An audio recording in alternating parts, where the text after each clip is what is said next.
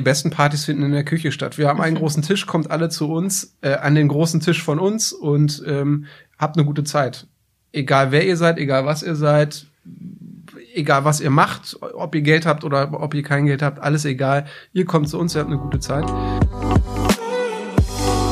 Moin Leute und herzlich willkommen bei YesBS, dem Podcast für junge Menschen aus Braunschweig. Mein Name ist Joschka Büchs, ich bin Redakteur bei der Braunschweiger Zeitung und Host von diesem Podcast. Bei YesBS treffe ich junge Menschen aus Braunschweig, die etwas in der Stadt auf die Beine stellen wollen. Das können Netzpersönlichkeiten sein, aber auch Musikerinnen oder Musiker, Unternehmerinnen oder Unternehmer, aber auch der junge Bäcker bzw. die junge Bäckerin, die in eurem Viertel den Laden ihrer Eltern übernommen hat. Mit dem Podcast möchte ich diesen Menschen eine Bühne bieten und mich mit ihnen darüber austauschen, wie sie die Dinge in Braunschweig so sehen. Und zu Gast in der heutigen Folge sind Lotta Hagelmann und Lasse Osteneck von der Initiative Futter Therese. Die Initiative besteht aus vielen ehrenamtlichen Mitgliedern und setzt sich in Braunschweig gegen Lebensmittelverschwendung ein. Sie sammelt Essen aus dem Einzelhandel, das eigentlich weggeworfen werden würde. Daraus kocht sie dann zweimal im Monat in verschiedenen Restaurants in der Stadt Menüs mit mehreren Gängen. Das Essen ist dabei für die Besucher komplett kostenlos. Ich habe mich mit ihnen über das Konzept dahinter unterhalten, über einfache Gerichte, die sich aus übrig gebliebenen Lebensmitteln machen lassen und über ihre Beweggründe, bei Futter Theresa mitzumachen. Und jetzt viel Spaß mit Yes BS. Ja, der, der, der Name ist ja ein Wortspiel, äh, Mutter Teresa. Ähm, das könnte ja vermuten lassen, dass ihr euch vor allem an Bedürftige richtet. Ist das, stimmt das? Nee, im Gegenteil. Äh, wir sagen eigentlich bei uns immer, dass wir alle haben wollen an unserem Tisch, vom Müllmann bis zum Millionär.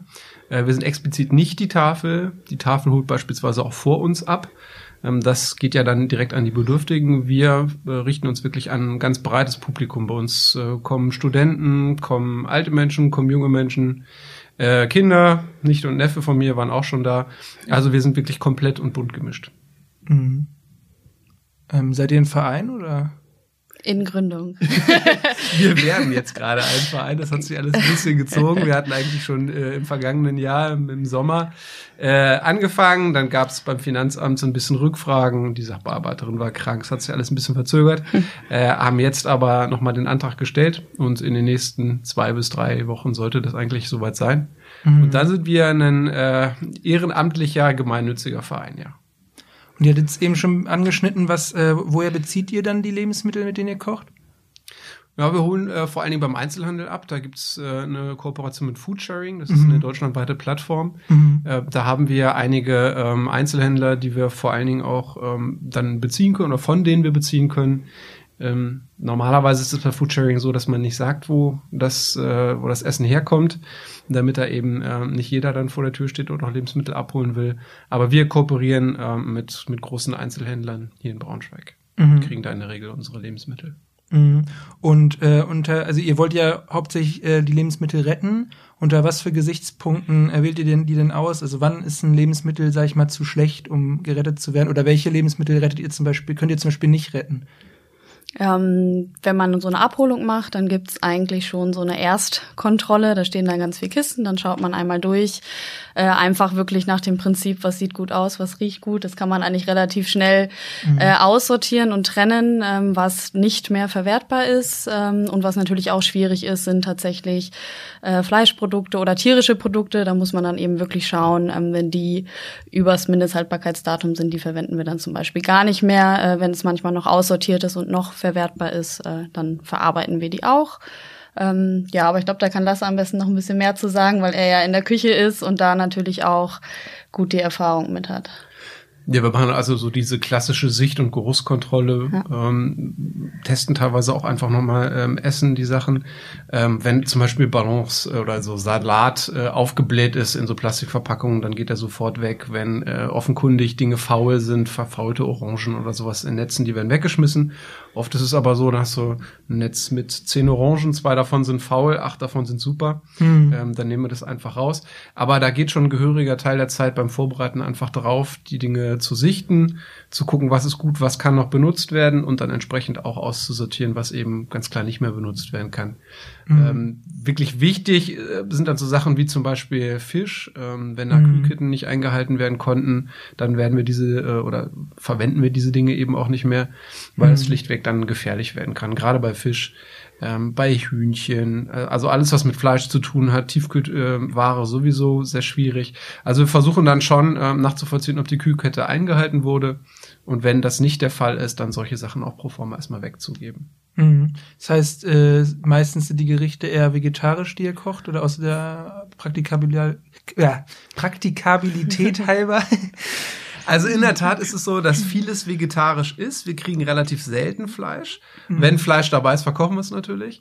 Äh, was wir allerdings auch sehen, ist, dass eine, eine ganze Masse an Leuten, die zu uns kommt, oft auch fragt, ist das vegan? Das heißt also, dieser Trend zum Veganismus äh, spiegelt sich auch bei uns wieder. Wir versuchen, ähm, wenn es geht, auch dann vegan zu kochen. Wenn es nicht geht, kochen wir vegetarisch oder auch mit Fleisch, das ist ganz klar. Mhm. Äh, aber wir versuchen schon, da ähm, das so zu machen, dass möglichst viele von unserem Essen eben essen können, probieren können, ähm, Genuss haben. Wir versuchen zum Beispiel auf Butter zu verzichten. Das ersetzen wir mit Margarine und schon ist das äh, ein veganes Produkt, was dann jeder auch essen kann. Solche Kleinigkeiten. Wir kochen relativ wenig mit Milch oder mit Sahne zum Beispiel, sondern versuchen dann eher das mit Haferdrinks oder mit, mit Mandeldrinks zu machen. Also so kleine kleine äh, Tricks und Kniffe, ähm, wo man Dinge, die man normalerweise bei sich vielleicht zu Hause in der Küche hat, äh, die man gut ersetzen kann, mh, hm, die versuchen wir eben dann auch zu ersetzen, so dass es dann vegan beziehungsweise vegetarisch ist. Mhm. Aber generell ist für uns erstmal die Leitlinie, äh, Leitlinie, das was da ist, wird auch entsprechend verkocht und auch benutzt. Das mhm. ist uns dann wichtiger als dogmatisch an irgendwelchen veganen oder vegetarischen Optionen festzuhalten. Mhm. Aber so äh, Stichwort Ersatz, was kann man so äh, ersetzen? Für, für Lebensmittel durch einfache Tricks, sag ich mal? Also wunderbares Butter, mhm. kein Mensch braucht Butter, es sei denn, äh, es soll wirklich nach brauner Butter schmecken. Ja. Aber wenn es um einfaches Fett geht, äh, kann man es mit Öl ersetzen, man kann es mit Margarine ersetzen, das ist gar kein Problem. Mhm. Ähm, mit Rapsöl kann man frittieren, Sonnenblumenöl kann man frittieren, braten kann man mit allen anderen Ölen auch, die man äh, teilweise auch hoch erhitzen kann. Ähm, Ansonsten, wir machen äh, zum Beispiel Mayonnaisen, die ja normalerweise klassisch mit einem Eigelb gemacht wird, ähm, machen wir in der Regel mit Sojamilch und äh, mit Fett. Das emulgiert viel, viel besser. Also die Soße scheißt nicht ab, wie es so schön heißt. äh, sondern in der Regel klappt das ziemlich, ziemlich gut und äh, schmeckt besser und vor allen Dingen im Sommer äh, es ist der riesengroße Vorteil ähm, Ei, rohes Ei und Salmonellen, das ist natürlich immer schwierig, muss gut gekühlt werden und sowas umgehen wir natürlich dadurch, dass wir da äh, nur pflanzliche Produkte drin haben. Also sowas versuchen wir schon sehr, sehr gewissenhaft zu tun und es schmeckt vor allen Dingen auch viel besser. Mhm. Mhm. Wir gehen ja auch auf, auf persönliche Vorlieben und Wünsche ein und auch auf Allergien. Also das ist aktuell so, dass man bei uns auch das vorher angeben kann. Äh, wir arbeiten jetzt gerade ähm, mit dem Rococo zusammen, äh, mit dem Restaurant zusammen. Im Bürgerpark. Mhm. Genau, im Bürgerpark. Ähm, und haben so ein Reservierungssystem. Also bei uns mhm. kann man jetzt reservieren und da gibt man dann auch an, ähm, was man nicht verträgt oder was man nicht essen kann. Und äh, da haben wir jetzt ein gutes System gefunden, das auch dann zu berücksichtigen. Also wenn jemand keine Nüsse kann, keine Paprika oder in irgendeiner Art und Weise glutenfrei sich ernähren muss, ähm, probieren wir tatsächlich für mit viel, viel Kreativität und Alternativen für jeden etwas äh, aus dem Essen, was wir gerettet haben, zu zaubern. Was es dann natürlich in der Küche einiges Mal ins Schwitzen bringt. Ja. das ist nicht immer einfach, dann die diversen äh, Lebensmittelunverträglichkeiten oder auch Wünsche äh, unter einen Hut zu kriegen. Gerade mhm. wenn man in der Auswahl dann vergleichsweise beschränkt ist mhm. und nicht auf alles äh, zurückgreifen kann, was da ist an Lebensmitteln, sondern wir versuchen mhm. schon dann auch schwerpunktmäßig das zu verkochen, was gerettet wurde. Wir müssen in einigen Fällen auch zusteuern. Also so Sachen wie Reis, Nudeln ähm, oder auch Fette, das wird halt aber nirgendwo weggeschmissen. Ist minimal, aber genau. Und das ist aber eigentlich unser Anspruch, dass wir das so gering wie möglich eben halten, ähm, Dinge, die wir zukaufen müssen. Klar, Gewürze braucht's, ähm, das sind dann so Sachen, die wir dazu nehmen, aber alles andere wird schon versucht, dass wir das entsprechend aus den geretteten Lebensmitteln herzaubern. Mm, ja, stimmt. Salz wird ja nicht schlecht. Ne? Salz wird nicht schlecht. Pfeffer gibt's auch selten, Kräuter sowieso nicht. Wobei frische Kräuter gibt's eher mal, aber alles, was eben getrocknet ist, Reis, Nudeln äh, und auch Sojamilch oder solche Sachen, das kriegst du sonst nicht. Das müssen mhm. wir schon noch dazu stiften. Ja.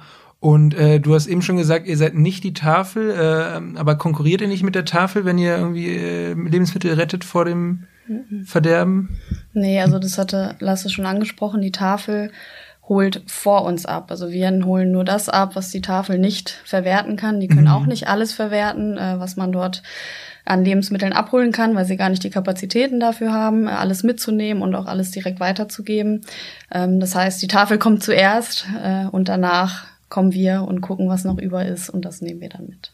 Die Tafel darf beispielsweise bestimmte Lebensmittelgruppen nicht mitnehmen. Mhm. wenn die Tafel äh, wo mehrere hundert Menschen hinkommen, beispielsweise eine, eine Ikea-Tüte voll mit Äpfeln bekommt, können sie damit wenig anfangen, weil es für die zu geringe Masse ist. Mhm. Äh, und das würde dann normalerweise weggeschmissen. Mhm. Und das nehmen wir dann entsprechend mit, weil wir sagen, auch eine Ikea-Tüte mit Äpfeln äh, ist für uns wertvoll. Da können wir tolle Sachen draus zaubern. Apfelmus, Apfelkuchen. Apple Crumble.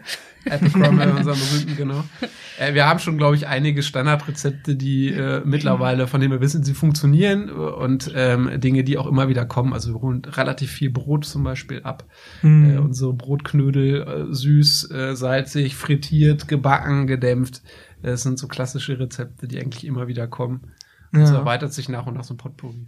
Ja, ich hatte schon, äh, ich kann ja mal vorlesen, aus, wir hatten ja mal einen Artikel über euch gemacht, was da gab. Also es ist schon äh, erstaunlich, äh, klingt sehr gourmet, gourmetlastig. Äh, Gab es Saiblingsfilet auf Kürbis, äh, Süßkartoffelpüree mit Zucchini, dreierlei Knödel an Paprikadip mit Möhrenpesto und Champignonfarce, vegetarische Bratwurst an gerösteten Blumenkohl mit Tomatencurrysoße und als Nachtisch süße Knödel auf geflammten äh, Pflaumen mit Mandarinen Granita.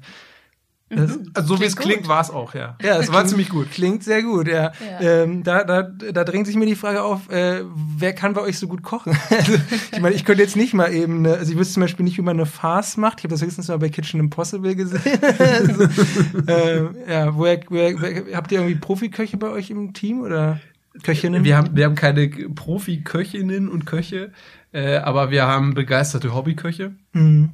Und der Lukas zum Beispiel, der bei uns mit dabei ist, gerade in der Auszeit nimmt, sollte er das hören, schöne Grüße, ist gerade in Asien unterwegs.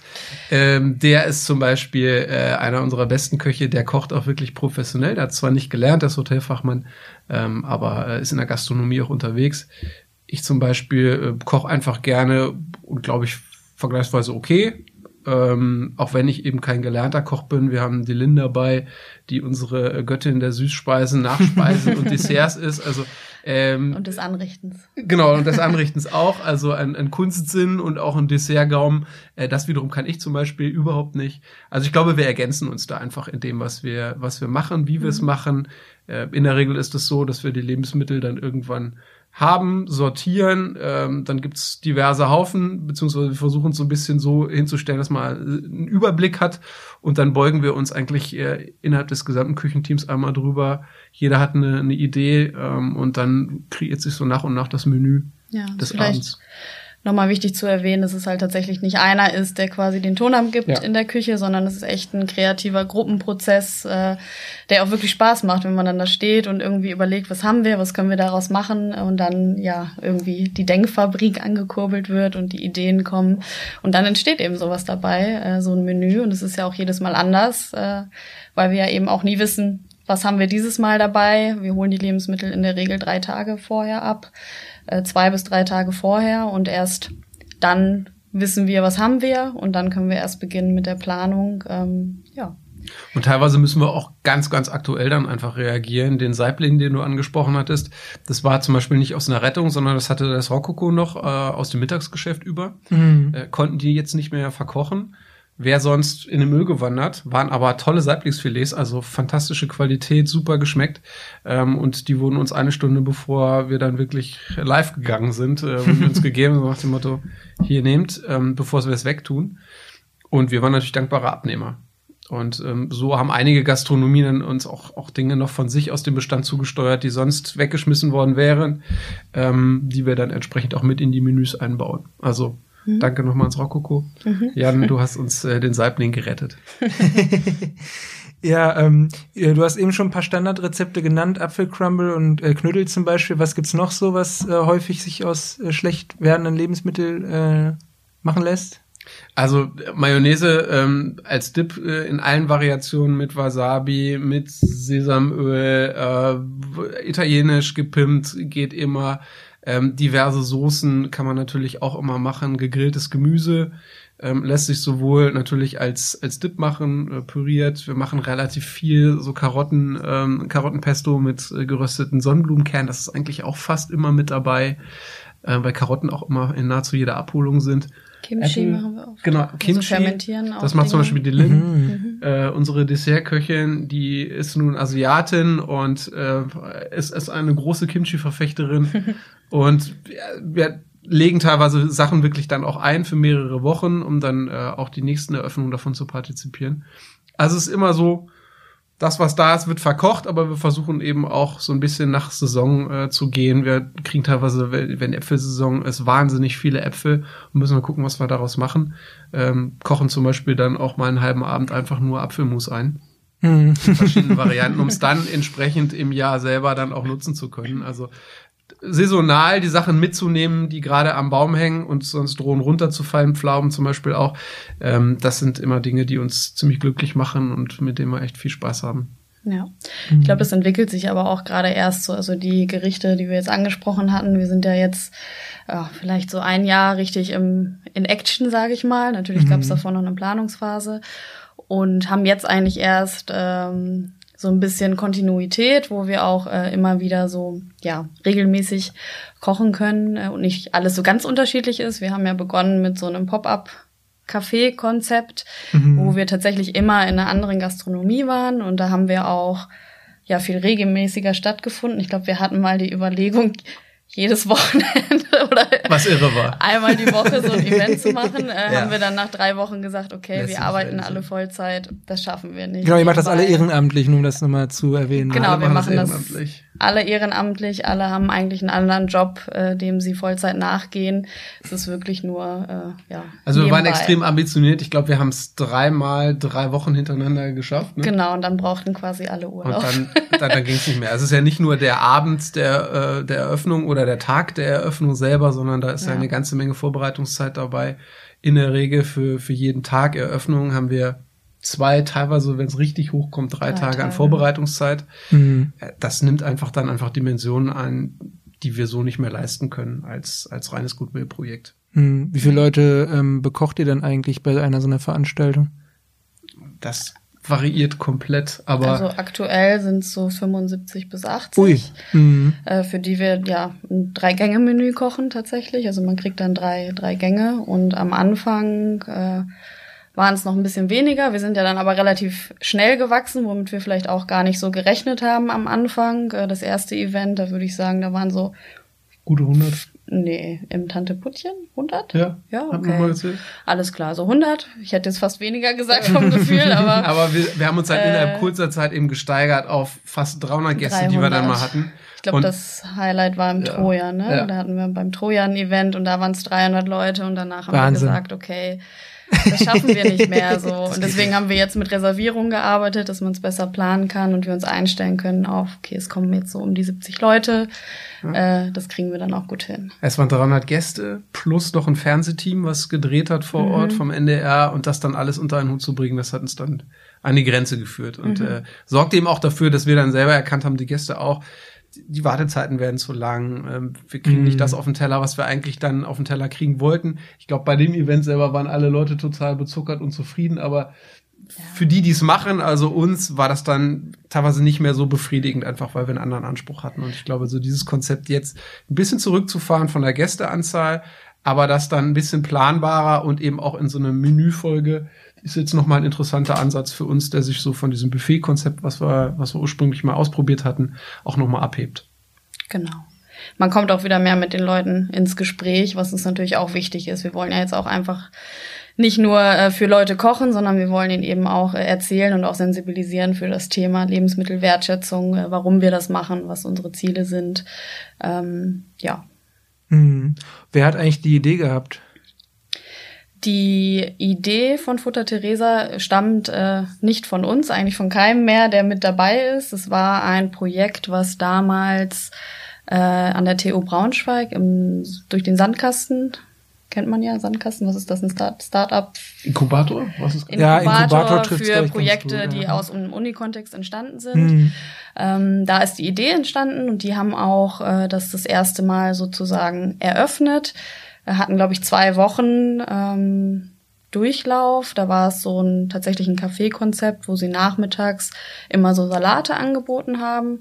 Ja, und dann kam Corona und dann ging natürlich in der Gastronomie gar nichts mehr. Dann mussten sie es wieder eindampfen.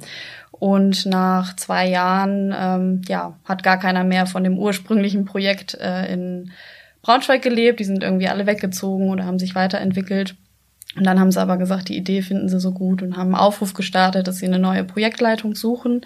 Äh, ja, und da hatte sich dann äh, Fong gemeldet äh, als erstes. Das ist jetzt auch so der Initiator, würde ich sagen, von dem Projekt, der es mhm. wieder mit aufgebaut hat. Dann kam äh, ich dazu, zusammen mit Erik. Und dann so nach und nach immer mehr Leute. Ich würde sagen, im Projektleitungsteam sind wir jetzt acht aktuell. Mhm. Und ansonsten bei den Events haben wir so eine Gruppe von 30 bis 35 Leuten, äh, die wir eben immer pro Event aktivieren. Es kann jeder mitmachen bei uns. Das ist vielleicht auch nochmal wichtig zu sagen, egal mhm. ob man Erfahrung hat oder nicht, wer Lust hat, äh, mal bei dem bei einem Event mitzumachen, in der Küche zu arbeiten, als Service zu machen, Lebensmittel abzuholen, vielleicht einfach auch nur Ideen zu haben. Ähm, wir können immer Hilfe gebrauchen. Mhm. Und man muss auch nicht immer dabei sein. Man kann sich die Termine raussuchen, an denen man kann äh, und dann dabei sein. Und wir freuen uns über jeden, der. Den Werbeblock können wir, glaube ich, abschließen mit Checkt uns aus auf ja. Instagram und schreibt uns gerne, wenn ihr dabei seid. Genau. Ja. Genau. Werbung ähm, Ende. äh, ja, gut, ähm, aber wenn ich jetzt einfach mal erstmal probieren möchte, also essensmäßig, wie viel muss ich dafür bezahlen? Ist umsonst, ist das, ne?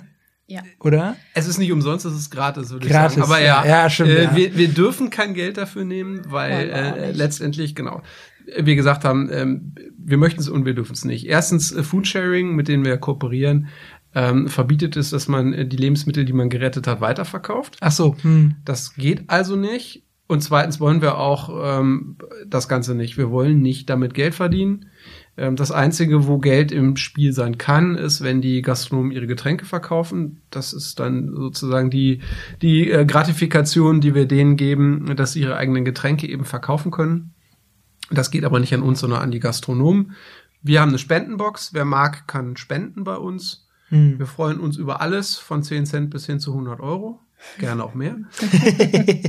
Und das ist letztendlich äh, eine Spende, die dann äh, dem Projekt zugutekommt, beziehungsweise auch dafür genutzt wird, Lebensmittel einzukaufen, die man sonst nicht rettet. Also die Gewürze, die, das Öl, Nudeln, Reis, was auch immer.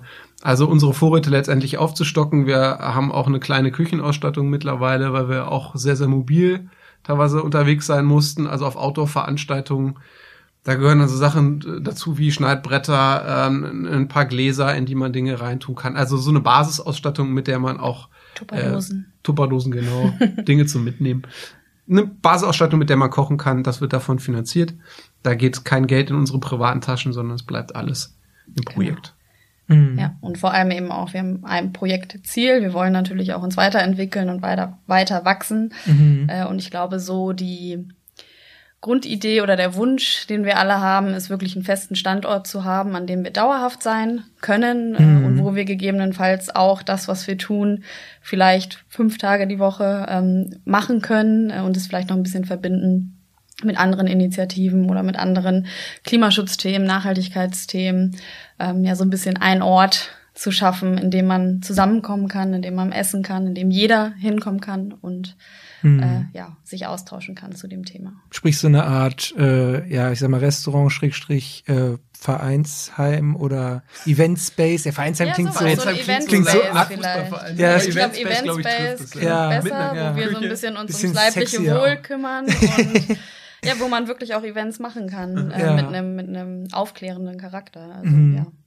Also wir haben jetzt den, den Klimaschutzpreis gewonnen der Stadt Braunschweig. Das wollte ich auch noch ansprechen. Herzlichen Glückwunsch. Dankeschön. Äh, und da gab es ein bisschen Geld und das Geld. 15.000 Euro, nee, also ein bisschen. Äh, nee, nee, nee, nee. Nee, nee, äh, für für, für alle für Projekte. Insgesamt, ja. Für insgesamt die Projekte, genau, okay. Also ja, wie viel, wie viel hat Futter Theresa davon bekommen? 3000. 3000, ja. Aber also das sind so Basisausstattungen, die uns jetzt helfen, auch uns äh, ernsthafte Gedanken mal äh, über die Reinspenden hinaus zu machen, mhm. in welche Richtung es geht. Mhm. Aber das Ziel wäre schon, dass wir eine, eine feste Location haben. Mhm. Wobei wir auch sagen, dass wir die, dieses Pop-up-Konzept gemacht haben und auch weiterhin machen werden, das ist schon richtig geil. Das macht schon echt Spaß. Also auch mhm. unterschiedliche Gastronomien zu sehen, ist mhm. nicht nur für uns schön, sich da immer wieder auf was Neues einzustellen, sondern für unsere Gäste ist es, glaube ich, auch sehr, sehr cool. Wurde uns jedenfalls gespiegelt. Die genießen es schon, auch Braunschweig nochmal ganz anders zu erleben, aus so einer Brille von, ich gehe in, in, in, in eine Bar, in einen Club, in eine Gastronomie die ich sonst eigentlich ganz anders kenne und plötzlich werden mir völlig andere Dinge serviert, das sind andere Menschen, ja. äh, da gibt's vielleicht noch mal Musik, die ich so nicht kenne, also dieses Konzept, dass man den Laden übernimmt und den einmal auf links dreht, mhm. das macht schon, das macht schon Bock. Und das werden wir auch weiterhin machen, auch wenn wir jetzt dann einen festen äh, Space irgendwann hätten. Wo habt ihr bisher so gekocht? Wir haben angefangen ähm, Tante Puttchen, das ist das erste, das ist in der Handels, im Handelsweg. Handelsweg, ja. Handelsweg. Handelsweg. Mhm. Ähm, Grüße an Stecki. Genau. Richtig. genau, mit Stecki. Danach waren wir im, wo waren wir danach? Im Rokoko waren wir dann einmal, dann waren wir in der Seerbar. Hm. Äh, das war auch ein schönes Hier hinterm, hinterm, hinterm Kino, hinterm Astor. Ja, genau. ja, da haben wir eine Menge Pizza gebacken. Das Aha. hat auch echt Spaß gemacht. Dann waren wir im äh, Troja. Genau. Wir waren im Mütterzentrum. Genau und bei dem äh, der Weg e.V. Verein, also auch bei anderen Vereinen, wo wir eben auch zusammengearbeitet haben.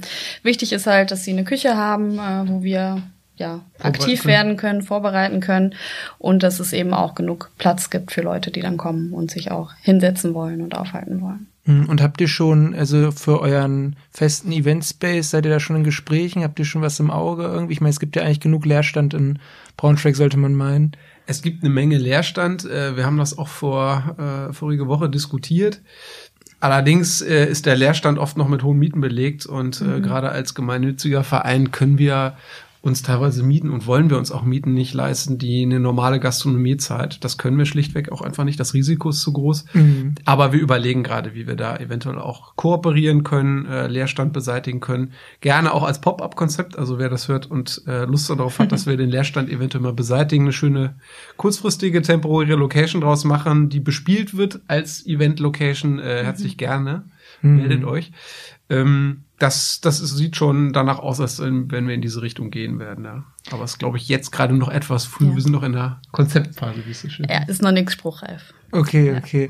ähm, ja, was ich, ich habe mich aber eh gefragt, also wie, wie wollt ihr die Miete dann bezahlen? Also nur über Spenden dann oder? Ähm? Ja, also wir sind komplett spendenbasiert. Mhm. Ähm, darüber finanzieren wir uns. Ähm, ja, deswegen, also die Miete darf nicht zu teuer sein.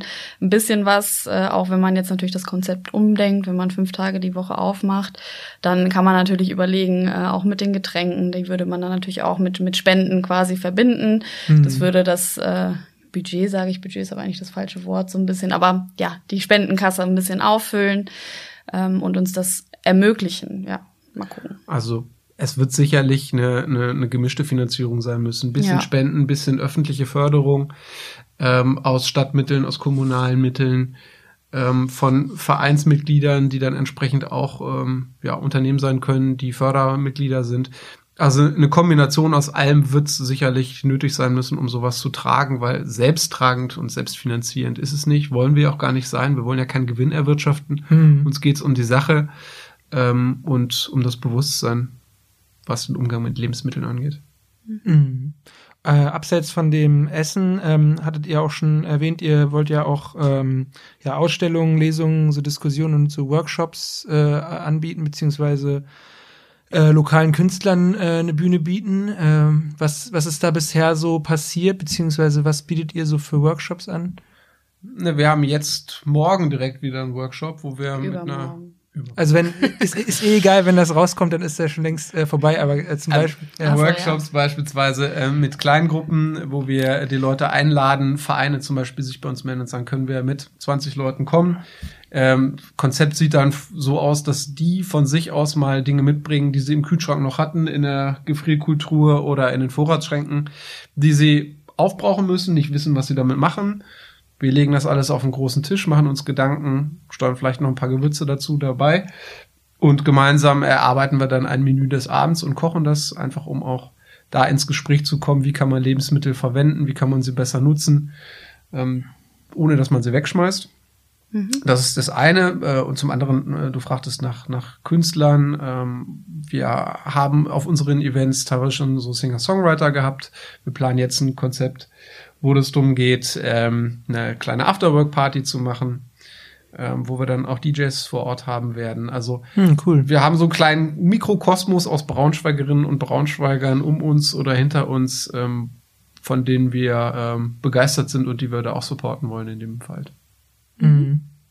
Kennt man davon jemanden irgendwie an Künstlern oder DJs oder so hier in Braunschweig? Also glaube ich schon. Zum Beispiel die Feierabendbeats äh, werden wahrscheinlich bei unserer Afterwork-Veranstaltung sein. Mhm. Das ist ein Kollektiv von Studenten der TU Braunschweig. Cool. Mhm. Ja, die werden wahrscheinlich bei uns Musik machen. Wir haben eine Hannoveranere Singer-Songwriterin. Dürfen wir nicht sagen, oh Gott, die verboten. Oh Gott, ja. Sie ist auch erst angefragt. Ja, Mal gucken, sie hat noch nicht zugesagt. Äh, ja. ja. ja. Genau, mit ein paar aus Braunschweig, mir fallen gerade die Namen leider nicht mehr ein, äh, wer schon da war von den. Ja, muss ich mal nachreichen, aber ja, man kennt sie auf jeden Fall. Ansonsten mal bei Instagram gucken, da kann man sich auch die Events äh, in den als Reels sind die gespeichert. Da kann man auch immer mal schauen, was so los war und wer so da war. Mhm. mhm. Das heißt, wenn man sich über eure Workshops und so weiter oder Veranstaltungen informieren will, ist bei Instagram besser die beste Anlaufstelle oder ja, ist der beste Kanal. Wir haben auch eine, eine Website, aber in der Tat ist äh, Instagram das Mittel der Wahl, weil wir da auch von den Veranstaltungen selber Bilder direkt live vor Ort machen, Reels. Also die Live-Berichterstattung findet vor allen Dingen in Social Media Kanälen statt. Mhm. Wir haben natürlich auch, wie jedes gute Projekt, ein E-Mail-Newsletter, wo regelmäßig dann äh, News rausgehen, was wir gerade vorhaben, was gerade gelaufen ist. Also wir haben da diverse Kanäle, über die man uns erreichen kann. Aber am besten ist Instagram. Mhm. Äh, was mir vorhin noch eingefallen ist, äh, ich war mal, es ist jetzt ein bisschen, jetzt muss ich ein bisschen ausholen, äh, mhm. ich war mal, als in, als ich noch so 16 oder so war, war ich mal mit meinen Eltern in Indien auf, im Urlaub und dann waren wir in so einem äh, Tempel von äh, Sikh, ne, ist eine Religion, Sikhismus so, mhm. und die haben da auch dann so einen regelmäßigen äh, so eine Art, also es war jetzt keine Armenspeisung, sondern es war, es richtete sich explizit auch an alle, so, also quasi im Prinzip das, was ihr macht, nur schon so seit Jahrhunderten so institutionalisiert. Äh, was glaubt ihr, warum, warum gibt es sowas in Deutschland, in der deutschen Kultur? Warum ist das bei uns nicht so verankert irgendwie? Ich glaube, die Bedeutung von Essen ist bei uns eine andere. Essen ist in vielen Fällen nicht nur Genuss, sondern auch satt werden. Ähm, das unterscheidet uns sicherlich von anderen Nationen. In Frankreich, in Italien, dein Freund ist Mexikaner, da spielt mhm. Essen eine, eine, andere Rolle. Da kommt man zusammen, da ist Familie, da sind Freunde, das ist ein großer Tisch, da ist Leben und dann wird eben auch gegessen. So, und, äh, um dieses Essen spielt sich eigentlich alles an Lebensfreude ab. Und das versuchen wir auch ein Stückchen bei, bei Futter Teresa äh, zu spiegeln. Weil wir eigentlich immer sagen, die besten Partys finden in der Küche statt. Wir haben einen großen Tisch, kommt alle zu uns, äh, an den großen Tisch von uns und ähm, habt eine gute Zeit. Egal wer ihr seid, egal was ihr seid, egal was ihr macht, ob ihr Geld habt oder ob ihr kein Geld habt, alles egal. Ihr kommt zu uns, ihr habt eine gute Zeit. Ähm, und das macht uns am meisten Spaß und ist eigentlich so das, wo wir für brennen. Das mhm. Lebensmittel retten ist der Antrieb aber eine gute Zeit zu haben, eine gute Party mit den Leuten zu haben, ist doch das, was uns dann am Ende des Tages sehr glücklich macht. Mhm. Ja. Was hat dich motiviert, äh, anzufangen? Äh. Ähm, ich habe ziemlich lange in der Gastronomie auch gearbeitet, äh, jetzt nicht hauptberuflich, aber während des Studiums zum Beispiel. Also ich habe, glaube ich, mit 15 angefangen äh, zu kellnern und habe dann äh, so immer mein Taschengeld damals aufgestockt und eben während des Studiums auch immer weiter äh, in Cafés gearbeitet. Und Gastronomie ist nicht immer nachhaltig. Also da, wenn man da mal schaut, was nicht aufgegessen wird, die Leute bestellen sich in der Regel viel zu viel, schaffen es nicht. Das, was zurückgeht, wird immer weggeschmissen. Ähm, da kommt einfach, landet extrem viel im Müll. Und für mich suche ich eigentlich schon recht lange nach einer Möglichkeit, irgendwie ja, die Dinge miteinander zu verbinden und auch ein gutes Gewissen äh, dabei zu haben und auch vielleicht ein bisschen zu zeigen, das kann auch anders funktionieren. Gastronomie muss nicht immer so konventionell sein. Es muss vielleicht nicht unbedingt, ja, alles geben, sondern man kann auch aus Dingen, äh, die schon da sind, gute Sachen machen und da auch ein bisschen umdenken. Mhm. Mhm. Ja, ihr habt eben schon über den, äh, den Plan gesprochen, einen Laden äh, zu finden oder eine, eine Gastronomiefläche. Ähm, was ist noch so in Zukunft geplant mit Futter Therese? Gute Events. Viel Spaß haben. Darum geht's uns jetzt vor allen Dingen in diesem Jahr einfach wieder in den, in den regulären Rhythmus reinzukommen nach Corona, weil man sozusagen ausgehungen hat, eigentlich nach Zusammensein, nach Menschen, nach Essen, nach Restaurantbesuchen, einfach mal wieder unbeschwert das Leben zu genießen. Mhm. Ich glaube, da sind wir, äh, haben wir echt gute Fortschritte gemacht im vergangenen Jahr 2022 und ähm, uns da ein Stückchen mal zu professionalisieren, besser mhm. zu werden in unseren Abläufen, planbarer auch zu werden, hinter den Kulissen, vor den Kulissen, dasselbe, wie nennt sich das so schön, dieselbe User Experience zu bieten, einfach den Leuten eine gute Zeit zu bieten, ähm, das mit genauso viel Herz und Liebe zu machen, das steht eigentlich für uns in diesem Jahr äh, auf dem Plan. Plus natürlich auch Events, die wieder überraschen, sowohl von der Art der Events, als auch von den Locations, als auch ähm, den, den Kooperationspartnern, mit denen wir zusammenarbeiten. Ähm, wir werden sicherlich ein bisschen mehr Musik machen in diesem Jahr als noch im vergangenen. Also ich glaube, wir haben noch einiges vor. Ja, ich glaube, Struktur spielt auch eine ganz große Rolle. Also gerade auch die Vereinsstruktur, da sind wir jetzt natürlich äh, mit Vollgas dran, dass wir eben dann auch ein Konto eröffnen können und irgendwie alles ja sehr geregelt abläuft. Äh, das ist irgendwie doch aufwendiger, als man sich das vielleicht so vorstellt, wenn man noch nie einen Verein gegründet hat. Man denkt, das geht ganz schnell, aber irgendwie geht's dann doch nicht so schnell, wie man an uns sieht. Mhm. Ähm, und ja, wir wollen eben auch den Weg für uns finden. Wir haben jetzt natürlich extrem viel ausprobiert. Wir können gerade kreativ sein. Wir hatten jetzt diese Pop-up-Events, die sehr groß waren mit ja, Flying Buffet mit äh, Buffet normal, wo sich die Leute selber was nehmen konnten. Jetzt eben gerade mal diese Menüperspektive und testen so ein bisschen aus, was klappt eigentlich wie, um dann am Ende vielleicht als Ergebnis am Ende des Jahres die Option für uns zu haben, wo wir sagen, okay, das funktioniert am besten. Ähm, und das wollen wir dann eben mitnehmen ins nächste Jahr mit dem Ziel, einen eigenen Standort zu haben. Es könnte sein, dass wir noch mit einem Foodtruck kooperieren, mhm. beziehungsweise da noch einige Events mitmachen. Genau. Cool. Ähm, da hätten wir auch noch Lust drauf. Wir waren im vergangenen Jahr ähm, einige Male an Schulen. Da sind wir mit offenen Armen empfangen worden. Die würden gerne mit uns auch viel weiterarbeiten, also zu Projektwochen in die Schulkantinen zu kommen, mit den Schülerinnen und Schülern zu arbeiten, gemeinsam zu überlegen, was ist gutes Essen, wie sieht gutes Essen aus, wie ist nachhaltiges Essen. Also da ein Stückchen weit Bildungsarbeit zu betreiben, aber nicht mit dem erhobenen Zeigefinger, sondern mit ganz viel Spaß, mit ganz viel gutem Essen und mit einem guten Bauchgefühl im wahrsten Sinne des Wortes. Ich glaube, das wird uns in diesem Jahr auch ein Stück weit beschäftigen und mhm. antreiben. Mhm. Aber wenn ihr mal ähm, fünf Tage die Woche irgendwo aufhaben wollt, müsst ihr nicht auch irgendwie eine Vollzeitstelle irgendwie äh, finanzieren können? Oder? Das sind die Tücken der Bürokratie und des bürokratischen Vereinslebens. genau solche Sachen geht es, wenn, wenn Lotta sagt, wir kümmern uns jetzt auch um Strukturen. Mhm. Äh, wir müssen da ja immer ein Stück weit vordenken. Mhm. Wir haben jetzt viele Dinge ausprobiert. Einige Dinge haben gut geklappt, andere haben weniger gut geklappt. In diesem Jahr geht es vor allen Dingen ums Professionalisieren, ums Umsetzen. Mhm. Und da gehört natürlich auch die Frage dann dazu, wenn man das jetzt auf größere Füße stellen will, wo kriegen wir die Leute her? Wie betreiben wir so eine Art von Lokalität, mit wem zusammen betreiben wir das, äh, in welchem Umfang können wir das denn tun, also welche Finanzmittel haben wir. Da steckt eben eine ganze Menge Planung drin, abseits der reinen Events, des reinen Essen zubereitens. Ähm, und das ist sicherlich was, was uns dann auch, ja, manchmal graue Haare macht, aber eigentlich doch auch eine ganze Menge Freude. Hm. Ähm, ja, ähm, zum Abschluss von dem Podcast komme ich gerne immer noch zu unserer ähm, Rubrik Entweder oder. Äh, kennt ihr, also ich meine, erklärt es ja selbst, ne? A genau. oder B. Äh, A oder B. Ähm, genau, fangen wir einfach mal ähm, an. Ja, also jetzt, das ist eher quasi das äh, Schlechteste aus beiden Welten äh, auswählen. äh, eher Fastfood-Burger essen oder Biogemüse wegschmeißen. Oh, dann doch den Fastfood-Burger. Ab und zu ist mal so Guilty Pleasure-Burger ganz geil. Ja, und du? Äh, auch den Fastfood-Burger, weil wegschmeißen geht eben gar nicht. Und auch der Fastfood-Burger ist produziert, wenn er da ist, äh, dann würde ich den eher essen, als irgendwas wegzuschmeißen. Würden wir auch verkochen. Ja. Okay. Ähm, dann, ähm, was macht, macht ihr lieber Lebensmittel retten oder Lebensmittel kochen? Kochen. Kochen. Ja. Aber das Retten gehört dazu. Das, sind jetzt, das ist aber nicht so einfach oder. Ja, hat ja keiner gesagt, dass es einfach wird. Niemand sagte, dass es einfach wird. Nein, ich glaube, das Kochen ist das, wo- wofür wir irgendwie brennen, weil es einfach die Herzensangelegenheit ist. Das macht einfach Spaß. Dinge zu retten macht nachher Spaß, wenn man sie vor sich sieht und weiß, sie sind nicht weggeschmissen worden. Das Retten selber ist äh, ein relativ aufwendiger äh, Prozess, wo man viel schleppen muss und auch viel sortieren muss. Das ist nicht unbedingt immer vergnügungssteuerpflichtig. Ja. Allerdings, das, man fühlt sich manchmal so ein bisschen wie Indiana Jones, das ist so, so eine kleine Entdeckungsreise durch die Tüten und durch die, äh, die Verpackung.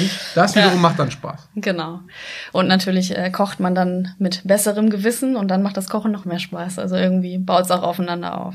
Mhm. Mhm.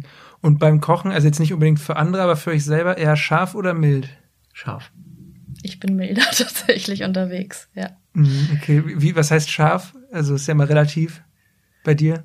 Also so, dass man nicht Feuer speit, aber schon gerne würzig und der Geschmack von wirklich frischer Chili gut eingesetzt ist schon was, was mich dann doch sehr erfreut. Mag ich sehr gern. Mhm. Ähm, dann äh, traditionelle deutsche Küche oder eher so experimentelle internationale Küche? Experimentell. Experimentell und den Butterkuchen von Oma. Mhm. ja, Bei mir das ist es der gut. Käse Mandarine. Oh, bei mir ist es der, ist es der Apfelkuchen von meiner Mutter. ja. ja, genau. Ähm, dann, äh, welche Landesküche ist eure liebste beim Kochen? Ist jetzt keine Entweder-Oder-Frage, aber. Mexikanische Küche. Ah ja, da, okay.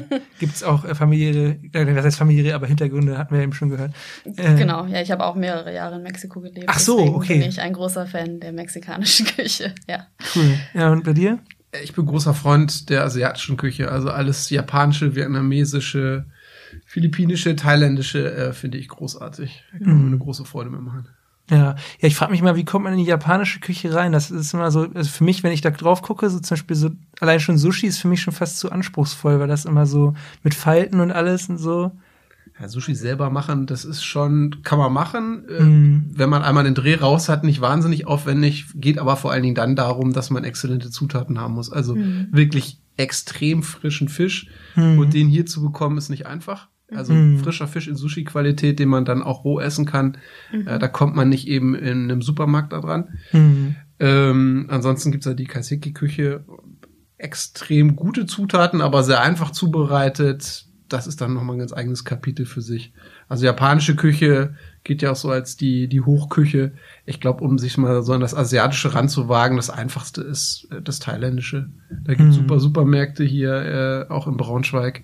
Da kann man sich mit den Grundlagen eindecken und dann einfach mal ran. Es gibt auch Mhm. ein super authentisches japanisches Restaurant in Braunschweig. Ja, welches denn? Ja, das äh, La Co Cooperativa Shiki. Ach, ja, ja, das, Das ist, äh, schmeckt wirklich gut. aber wenn, ist weil das da gibt's Wendentorstraße, ne? Nee. Genau. Doch. Äh, ich weiß gerade gar nicht wo, aber äh, Da muss ich mal hin, da war ich noch nie. es ist Ha nee, Hagenmarkt, sagen wir einfach so. am Hagenmarkt, Ja, genau, genau, in der ja. Nähe da. Mhm. Ähm, wirklich authentische japanische Küche Ja, und es gibt kein Sushi. Gut. Siehst du, Ich lerne jetzt hier direkt. Ja, Sehr gut. Ist eines meiner Lieblingsrestaurants auch in Braunschweig. Was ist, äh, apropos Lieblings, was ist euer äh, Lieblingsgericht aus der jeweiligen, Landesküche dann? Also japanisch beziehungsweise mexikanisch. Ja, bei Äh. mir ist einfach Tacos in jeglicher Variation, aber wirklich die mexikanischen. Also keine Mais, äh, keine Weizentortilla, sondern da muss die Mais-Tortilla dabei sein und ja, das nichts schmeckt besser. Mhm. Ich bin auch pro Koriander. Das sind ja spalten sich ja auch die Gemüter, ob man Koriander mag oder nicht. Stimmt, stimmt. ja. Liebe ich. Ich glaube, ich würde mich für das äh, klassische Partei entscheiden. Mhm. Das in Thailand am Strand gegessen macht schon viel Freude. Und dazu ein eiskaltes Bier. Mhm. Ein schönes, äh, wie heißt das da, Singer oder so? Singer Tiger Bier. Genau. ähm, ja, ich habe gar, ich hab gar nicht so viele Entweder-Oder-Fragen, fällt mir gerade auf. Ähm, aber ähm, nochmal grundsätzlich, ähm, ah doch, wenn ihr euch äh, entscheiden könntet, äh, früh, äh, nur eines von diesen, äh, ähm, wie, wie nennt man das, Mahlzeiten zu euch zu nehmen, Frühstück, Mittag oder Abendessen? Abendessen. Ich bin Frühstück. Mhm. Ich liebe Frühstück auch. Also man kann ja auch spät frühstücken. Auch ein Taco kann Frühstück sein. Mit einem Glas Wein also, dazu. Wenn man Frühstück als die erste Mahlzeit definiert äh, des Tages, dann kann man das ja auch in jegliche Variationen ausbreiten. Ist doch Brunch. Ja, stimmt. Brunch ist eh so ein kleiner Cheat dann. Irgendwie. Genau. Das ist ja quasi Mhm. im Frühstück und Mittagessen gemischt Ja. dann schon. Ja, ähm, ja, apropos, äh, du hast eben schon eins angesprochen. Habt ihr sonst noch Lieblingsrestaurants in, in Braunschweig? Ich glaube, für eine relativ übersichtliche Stadt haben wir schon eine ganze Menge Auswahl und auch eine ganze Menge netter Lokalitäten. Das glaubt man immer so gar nicht. Also jemand, der Braunschweig nicht kennt. Für alle Landesküchen gibt's eigentlich was. Für jeden Geschmack, für jeden Geldbeutel, für jeden Anlass, von schick bis irgendwie Streetfood. Ähm, ich könnte mich da gar nicht auf eins festlegen. Ja, ich habe meins an- jetzt gerade schon genannt. Eigentlich wollte ich auch gar nicht unbedingt eins hervorheben. Man möchte ja jetzt auch nicht irgendwie, ja, es gibt, kommt drauf an, was man möchte. Also es ist so, fürs Zimtschnecken geht man ins Littes, für Rippchen geht man zu Mutter habe nicht, für die japanische Küche geht man dahin. Also irgendwie hat jedes Restaurant so seine, seine, ja, Vorzüge und Vorteile. Also ich finde zum Beispiel den Knast super geil. ja, Äh, tolles. Essen, fantastisches Preis-Leistungs-Verhältnis, sehr ungewöhnliche Eröffnungszeiten. Daran Aha. muss man sich ein bisschen gewöhnen. Mhm. Äh, aber coole Jungs einfach. Mhm. Friedrich-Wilhelm-Straße ist das, ne? Genau. Ähm, ja. Äh, also eigentlich, ähm, habt ihr noch irgendwas, auf was euch auf der Seele brennt? Oder? Ja, ich habe ja schon meinen Werbeblock gef- gefahren. Also äh, wirklich wir. der Aufruf, alle, die irgendwie Bock haben, mitzumachen, sich bei uns zu melden. Wir können immer äh, Leute gebrauchen, die Lust haben, auch gerade für vielleicht hinter den Kulissen, Social Media. Ähm, da können wir Unterstützung gebrauchen. Vielleicht einfach mal bei Instagram uns ein bisschen zu unterstützen. Ähm, ja, aber auch in der Küche, im Service, überall gerne gesehen. Äh, das ist vielleicht so der Aufruf. Kommt zu uns, beteiligt euch und rettet Habt mit Spaß uns mit uns. Lebensmittel und habt, habt Spaß, genau. Mhm. Alles klar. Ach so, eine Frage, die ich hier immer noch äh, allen Gästen stelle, ist, äh, was fehlt euch in Braunschweig in der Stadt? Was fehlt? Muss nichts mit äh, Essen zu tun haben oder so. Irgendwie gibt's irgendwas, wo ihr denkt manchmal, oh Mensch, äh, das hätte ich in Braunschweig gerne, das habe ich mal woanders in der Stadt irgendwie gesehen und Ehrlicherweise wüsste ich nicht, was ich in Braunschweig Großes vermisse. Ich finde, für die Größe der Stadt hat das schon enorm viel Qualität, viel Auswahl, eine grüne Stadt, tolle Restaurants. Manchmal würde man sich vielleicht oder würde ich mir vielleicht noch mal eine Bar mehr wünschen, wo man wirklich einen guten Drink hinkriegt. Ähm, da gibt's mittlerweile glücklicherweise ein bisschen Auswahl, aber eine Bar, glaube ich, könnte ich mir vorstellen und vielleicht noch mal ein, zwei Clubs abseits der klassischen Clubs hier, wo man auch als Ü30 hingehen kann. Gott, wir sind alt geworden. Passiert schnell. Ähm, ja, ich kann es gerade irgendwie gar nicht beantworten, was, was mir fehlt. Ich mag gerne kleine Städte. Also ich habe vorher in Lüneburg und davor in Oldenburg gelebt und irgendwie Braunschweig ist jetzt ja eine mittelgroße Stadt äh, völlig ausreichend. Also ich mag das, dass man eigentlich überall zu Fuß hingehen kann. Äh, man kann sich gut fortbewegen. Vielleicht ein bisschen weniger Autos und Verkehr. Das fehlt mir. Also es ist jetzt vielleicht falsch formuliert, aber ja, man kann in manchen Teilen, zum Beispiel im Magniviertel, bin ich dafür, dass man da vielleicht mal die Autos rauslässt und es komplett als wirklichen Ort, äh, diesen Platz im Magniviertel belebt und nutzt für die Menschen, die da ihre Zeit verbringen wollen. Hm, cool. Mhm. Alles klar, ja, dann äh, danke, dass ihr hier wart. Gerne. Gerne. Und genau, äh, checkt auf jeden Fall äh, Futter Teresa bei Instagram aus und äh, geht mal äh, zu einem zu einem Workshop oder zu einer Kochaktion. Ja, Bis dahin, tschüss. Ja, wenn euch die Folge gefallen hat, freue ich mich, wenn ihr sie mit euren Freunden teilt oder eine gute Bewertung beim Streaming-Anbieter eures Vertrauens dalasst. In zwei Wochen wartet dann der nächste spannende Gast auf euch. Die Shownotes zu dieser Folge mit allen genannten Songs und Artikeln findet ihr auf braunschweiger-zeitung.de unter dem Schlagwort YesBS Shownotes. Wenn ihr Fragen oder Anregungen habt oder euch einfach mal melden wollt, findet ihr unseren Instagram-Account auch unter dem Namen YesBS. Ihr könnt uns aber auch per WhatsApp Sprachnachrichten schicken, die wir eventuell sogar in der Folge ausstrahlen. Die Nummer findet ihr in den Shownotes, genauso wie unsere E-Mail-Adresse. Macht's gut, euer Joschka.